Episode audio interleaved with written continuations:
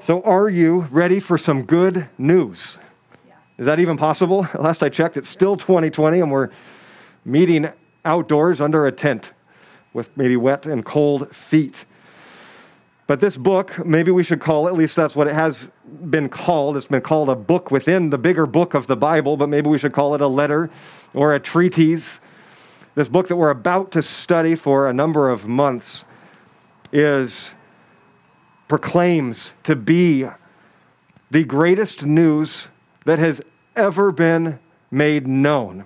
And if it is true, then it influences absolutely everything from life and death to the present and to the future, to history and eternity, war and peace, power and authority, the rich and the poor, slavery and freedom, identity and purpose, family and society, neighbors, enemies, mercy, justice, our time, our money, our calendars, our checking accounts, our work, and our leisure, to name a few.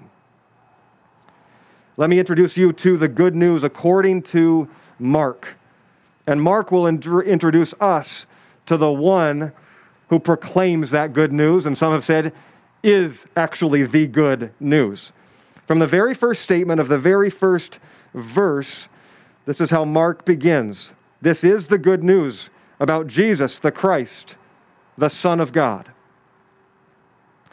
Mark will then spend the next 16 chapters, as we have in our Bibles, labeled these numbers, not in the original, but for the next number of pages, he will attempt to prove this statement by showing us Jesus. So I want to introduce you to Jesus as if you are just coming to learn about him.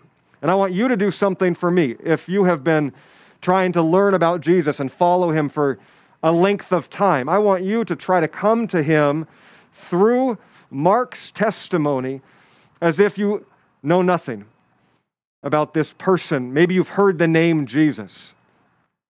And if we are able to do that, to come even as a child might come to explore Jesus with curiosity, intrigue, wonder, and a whole lot of questions. If we are able to do this to some degree, then maybe we'll be able to receive the testimony of Mark as he intended. And who is this author that we call Mark? That church history assigns this letter to John Mark, companion of the apostle Paul and Barnabas. We see him journey with them in Acts, and perhaps a close friend of the Apostle Peter. In fact, many have said over, over the years, they assume that much of the content of this letter is the eyewitness account of Peter passed on to John Mark. Now, in those days, titling letters and treaties and messages was very different, and recent scholarship uh, would, would cast some doubt that it actually was John Mark who wrote the letter. We'll call it Mark because church history has. But even if it were somebody else assigning the name of this letter to honor the pseudo apostle John Mark or to gain acceptance for this letter, what is absolutely undisputed is that this treatise was received by the early church as 100% accurate, authoritative, and even spirit inspired, to the point where the early church was willing to be persecuted and even die if they must to defend its claims as true. That is undisputed. It is now widely believed that Mark was the first of the testimonies about the life and ministry of Jesus to be published. If you have a Bible, it comes second, likely in the list Matthew, then Mark, then Luke, then John. Those four accounts of the life and ministry of Jesus written from a different perspective with a different audience in mind. But now it's likely and well, well, well established that Mark was the very first of these accounts written, and that the other writers, Matthew and Luke and John, would have likely been well aware of Mark's account. In fact, much of it is included in Matthew's testimony as well. And if that is true, why would that be important for us? It means that as Mark wrote and published this treatise, he wrote expecting it to go to an audience who knew nothing about Jesus, maybe other than his name, or perhaps some sort of controversy or questions or concerns. In fact, it's widely believed that Mark wrote in Rome to a Roman audience primarily. And that really shapes how we might hear and receive and respond, which means that if we might know much of these Gospels, some of you have been reading with us through the Gospels on repeat this year in 2020, and now we're in our third time through. It will take some work, some effort to come to this, to come to these pages asking for fresh ears and soft hearts to meet Jesus the way Mark would want to present him as if we knew nothing. But I believe that would not only honor Mark, but I believe it is necessary for us today. To quote missiologist Alan Hirsch, we need more than anything to be refounded in our understanding of Jesus and the gospel. Not reformed, the church has gone through reformation, but he says refounded because the foundation of everything is Jesus. So let us hear with fresh ears and soft hearts. God, help us that we might what, that what we might hear could even surprise us or inspire us. And if you happen to be listening online or tuning in later because a family member or a friend said you maybe want to listen to this, perhaps you would want to explore who Jesus is, you have no intention of coming to a church, even a church meeting in a tent in a field, then Mark is for you. It's why he wrote this to one who might be curious or wondering about this person, Jesus. So dust off a Bible and follow along, or Google Gospel of Mark. Probably have to scroll down a bit, but you'll, you'll find it for free. You can download a number of apps. I like the YouVersion Bible app, which has multiple English translations to read from and see how it's been translated from the original language of Greek into English and get a fuller picture. Read along, follow along. Don't just take my word for it. Hear the good news. The kingdom of God is at hand.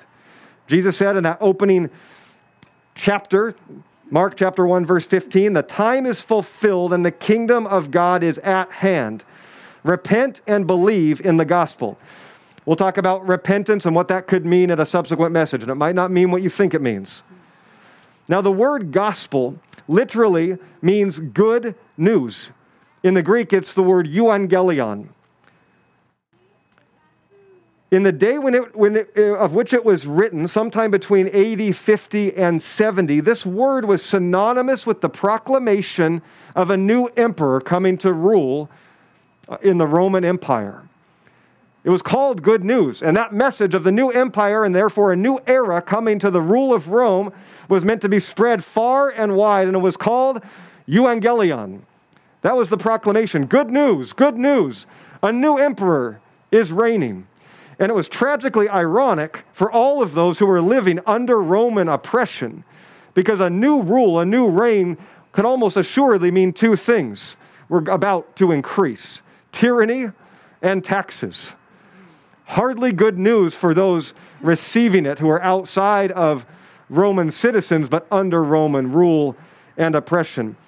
So Mark uses this word intentionally, euangelion, to proclaim a new ruler has come. A new king has come. And how bold of a statement that would have been to proclaim to Romans as his primary audience.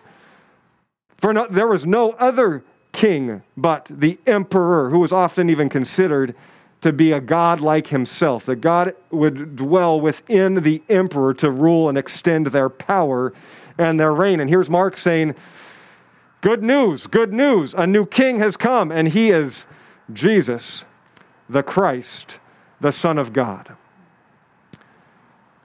The king, unlike any who has come before, and unmatched by any who would come after. The King of kings, the true king forever God's anointed one. That's what the word Christ means. Jesus the Christ means Jesus the anointed one. They would often anoint, it was an ancient practice when a new person would come into a, a high leadership or a significant role. For example, we see in the Bible the high priest Aaron was anointed with oil, set apart for his role as mediator between the people and God. We saw it when King David took the throne, the famous King David, was anointed with oil by the prophet Samuel.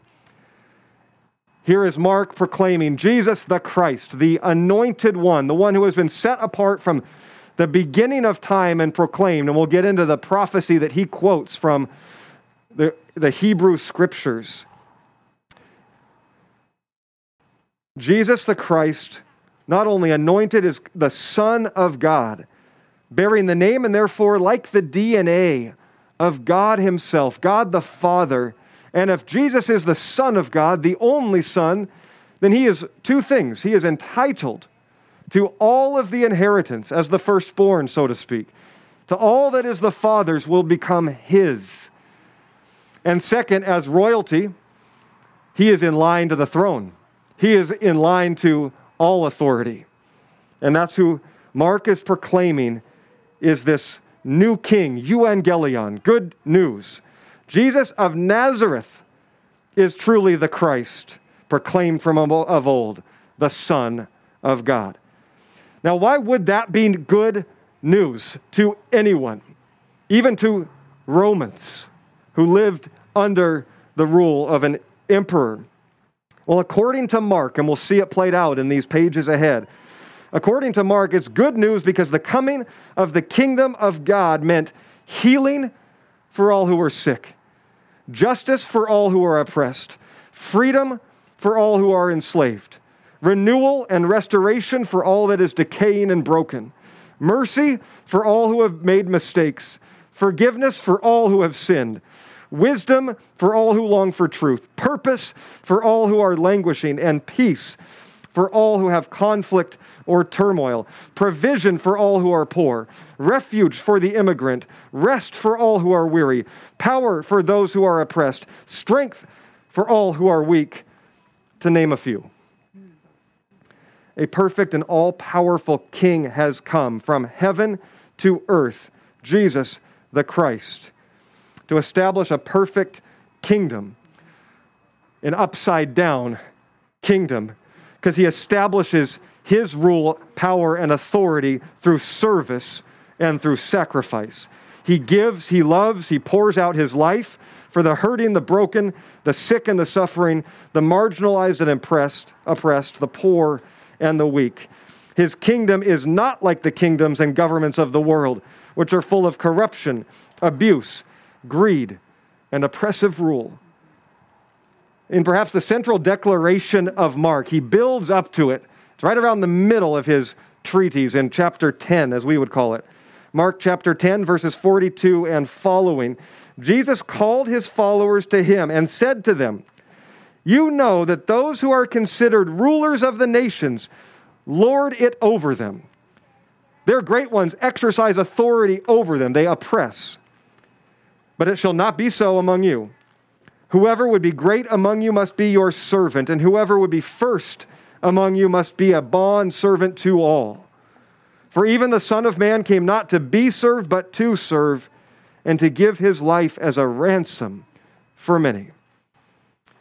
Does this sound like good news? More than ever, I hope, considering the world that we live in a governing authority who uses their power only for good, who loves, who gives, who is humble, who speaks wisdom, who shows mercy and compassion, who is just, who holds all who serve under him to the same standard and character, and will bring accountability. Would you want to be a part of that kind of kingdom, both as a recipient of its blessing and an agent of its extension? That's what Mark is inviting us into on behalf of Jesus himself, who says, Come, follow me, and shows in his life the way the good news is expressed and made known. This is the gospel. Whatever you previously thought that it was, allow it to be rewritten in your mind and your heart. If the gospel is merely a set of beliefs that take us out of hell into a heaven when we die, then we have completely failed to understand the gospel. The gospel is more, as the authors of Scripture present it, it is more about heaven coming to earth, God's kingdom come in renewal and redemption, in healing and in wholeness, than it is about us escaping earth into heaven when we die. I'll press into that a little more when we see heaven meets earth and what is the gospel, potentially even next week, Lord willing. Jesus said, The kingdom of heaven is at hand. That's how he started his proclamation of the good news, the gospel. Over in Matthew and the other account, he teaches his followers to pray in the famous prayer that you may have heard. O God our Father, your name is holy. Your kingdom come, your will be done on earth as it is in heaven. Jesus used kingdom language almost synonymously, certainly tightly interwoven with heaven. There's many terms used throughout Scripture to describe the heavens or the spiritual, spiritual places of, of God or the gods. And that would be a long study to look into. But kingdom language is the most common language for God's rule and reign being established wherever He goes and then wherever He sends His people to go with His authority. There's a handful of things you need to know about this book, Mark. This is all, this is all introduction, by the way. but let me give you a handful. Let me give you four. Mark is underappreciated. It's, it just seems to be the most overlooked and likely underappreciated of the four gospel accounts, the others being Matthew, Luke, and John. Each written from a different perspective with a different audience, but perhaps Mark is overlooked simply because it is straightforward, direct. Could it be because it was shortest? By far, it is the shortest account. But I want to say that being short does not make you irrelevant or lesser. In fact, being short might make you feisty and bold. Can I get another amen? this is definitely Mark, and I've come to appreciate his account greatly, and I hope to elevate it. Second, it's urgent, it's to the point. 42 times in this treatise, you'll, depending on what English translation you're, you're reading, you'll hear the word immediately or straight away or at once, all translating the same Greek word euthus. In all of the rest of the Greek Testament, of all the other books, that word, that Greek word euthus, only shows up 12 times, and Mark uses it 42 times. He's got an urgent message to tell. Immediately, things happen. It is fast paced, it is sometimes raw and emotional and hard hitting. And as I said before, if Mark was the first one to kind of publish a treatise, to get it in writing and distribute it out, he had this urgent message in the midst of concerns and controversies and conspiracies about who this Jesus was. Was he the king? Did he have authority? Why are people following him? Why would they? So he has an urgent message to proclaim as, as God's people are also proclaiming this message from Jerusalem to Rome.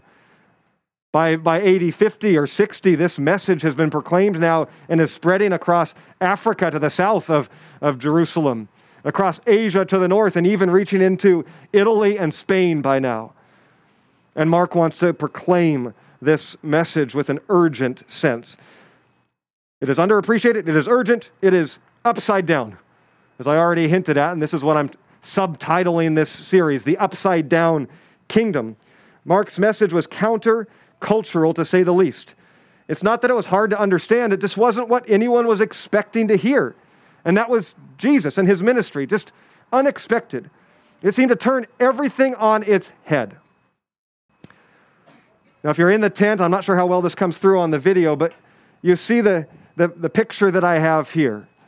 And I've already heard it said that this is upside down, and I would argue that no, it's not. that this is absolutely a correct representation of a flat earth, but it's about, uh, it's about perspective completely. If you are listening online, I have a world map on a mural, and it would be said to be upside down, with South America and Africa towards the top of the picture, as well as Australia and North America and Asia and Europe at the bottom. First of all, if you were in outer space looking down upon the earth, you would see that this is a contorted view. It has been compressed. Africa is actually much smaller, which in reality it's not. You would also notice that there is no top or bottom, up or down. It's just that we have been taught to see things that way. What if it was possible that The way that we have been taught or grown accustomed to see things is absolutely upside down. And you would say, that doesn't sound like good news. That sounds disorienting. That sounds like I have to rethink and reconsider everything I thought I knew. But if you would pause for a moment and consider the current state of our world, then the possibility that it, we have had it upside down and there's something that's meant to be right side up that is meant to be far better than what we experience, then that could be good news. Is it possible that we have been taught to look at things from the wrong perspective? The kingdom of God is not like the kingdoms of the world. From our perspective, it's an upside down kingdom where power comes through service and sacrifice. To requote what Jesus said in Mark 10 45, even the Son of Man, a title he'll use for himself often, we'll get to that. For even the Son of Man came not to be served, but to serve, to give his life as a ransom for many. The king, the one with the greatest power and authority, shows what greatness looks like service and sacrifice. Though he's all powerful, he came as one who is powerless. Instead of demanding to be served, he came to serve. His kingdom was spiritual, not political. He brought spiritual healing and freedom that was eternal, not temporal. And often to prove that power, he healed physically as well. It's not what anyone expected. And I think we're still failing to grasp the significance of it and live in it today. Many will turn away from following Jesus at this point because he demands the same service and sacrifice for all who would come after him. But most of us want the antithesis of Jesus, and we make it our life goal to be served by others, to protect our life and possessions, and to give away as little as possible. And we will keep on building the kingdoms of the world. But the upside down kingdom of Jesus invites us into another world, perhaps one that was always meant to be. To quote Dr. Preston Sprinkle, he said, It's an upside down kingdom where leaders are servants, neighbors and enemies are loved, and poor widows give away half their money. Under the lordship of King Jesus, humility is exalted. The first shall be last. Offenders are forgiven 70 times 7 and ethnic outsiders kneel down to help half dead strangers lying in a ditch. The way of Jesus is countercultural, upside down, inside out, a kingdom where weakness is power, power is weakness, and suffering leads to glory. Finally, as we wrap up, Mark is underappreciated, urgent, upside down, and therefore, quite frankly, unbelievable. In both kind of usages of that word. I know you use that word unbelievable about things that you've seen with your very eyes or experienced and would still say, I do not believe it. For example, if the Seattle Mariners ever make it to the playoffs again, I'm sure I'll have watched about every game and I'll still say to my wife, I can't believe it. I can almost experience that. Maybe you parents have said it to your kids this week. I can't believe you just did that. So you know what I mean. But it was also unbelievable in the, in the sense of everyone that Jesus seemed to encounter, from the Roman authorities to the religious leaders in Jerusalem to the disciples who were following him to the crowds that flocked to him. You'll see it again and again that they just can't believe not just what they're seeing and experiencing, but who he is and what he's come to do. The upside down nature of the kingdom is unbelievable. And it gives us hope as we come to follow him. I urge you to take this posture as we enter into this journey of knowing very little. Put yourself into that place to receive anew from Mark's account, to be surprised and inspired by Jesus. And if that seems impossible, please don't take a posture of knowing everything about the gospel and what following Jesus looks like. Those who believed religiously they had everything right are the very ones that put Jesus to death on the cross. There's a powerful prayer in the middle of the book. It comes from an unexpected person, a man who's not even named, a no name. But I believe to be one of the most powerful prayers in all of Scripture. It's from a father whose son is in crisis. He came to Jesus and begged for help and said, If you can do anything, have compassion on us and help us. And Jesus responds, this is in Mark 9 23. If you can, well, all things are possible for the one who believes. The very next statement is incredible, and then what Jesus does. The Father honestly says, I believe, Lord. Help me in my unbelief. It would seem that Jesus had raised this standard that if you believe enough, then God Himself would come and help you. And in a moment of vulnerability and honesty, the Father says, I believe, but He knows it's not enough. And He says, Help me with my unbelief. And Jesus does exactly what He's asking and honors His faith and His testimony. May that be our prayer through this study, real and raw. I believe, help my unbelief.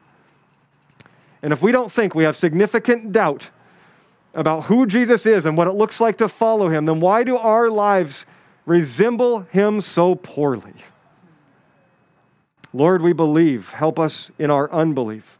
What are we asking for, church? What are we needing? What are we desperate for Jesus for, like, the, like this father was with the son in crisis? I know that my faith and my understanding must grow immensely, and I pray that it would grow measurably today. Will you pray like that? And then will you take action, even today and this week? This is an action packed story. And we'll learn that following Jesus requires action, faith put into action. For those first followers of Jesus who were coming near to him, what it meant was to be on a journey, to be on the roads, to be going into uncertain places, to be stretched out of their comfort zone, to be sharing meals with all kinds of people, ministering to the poor, surrounded by the sick, and on and on. That's what it looks like to follow after Jesus. Whatever we believe and how strongly we believe it doesn't matter as we are coming after him in this journey. And if you don't know how to do that in your context, I simply invite you to food trucks on Friday to just be present and just see as 150 or so people come who are maybe other or different than us, but are loved by God and would be pursued by Jesus.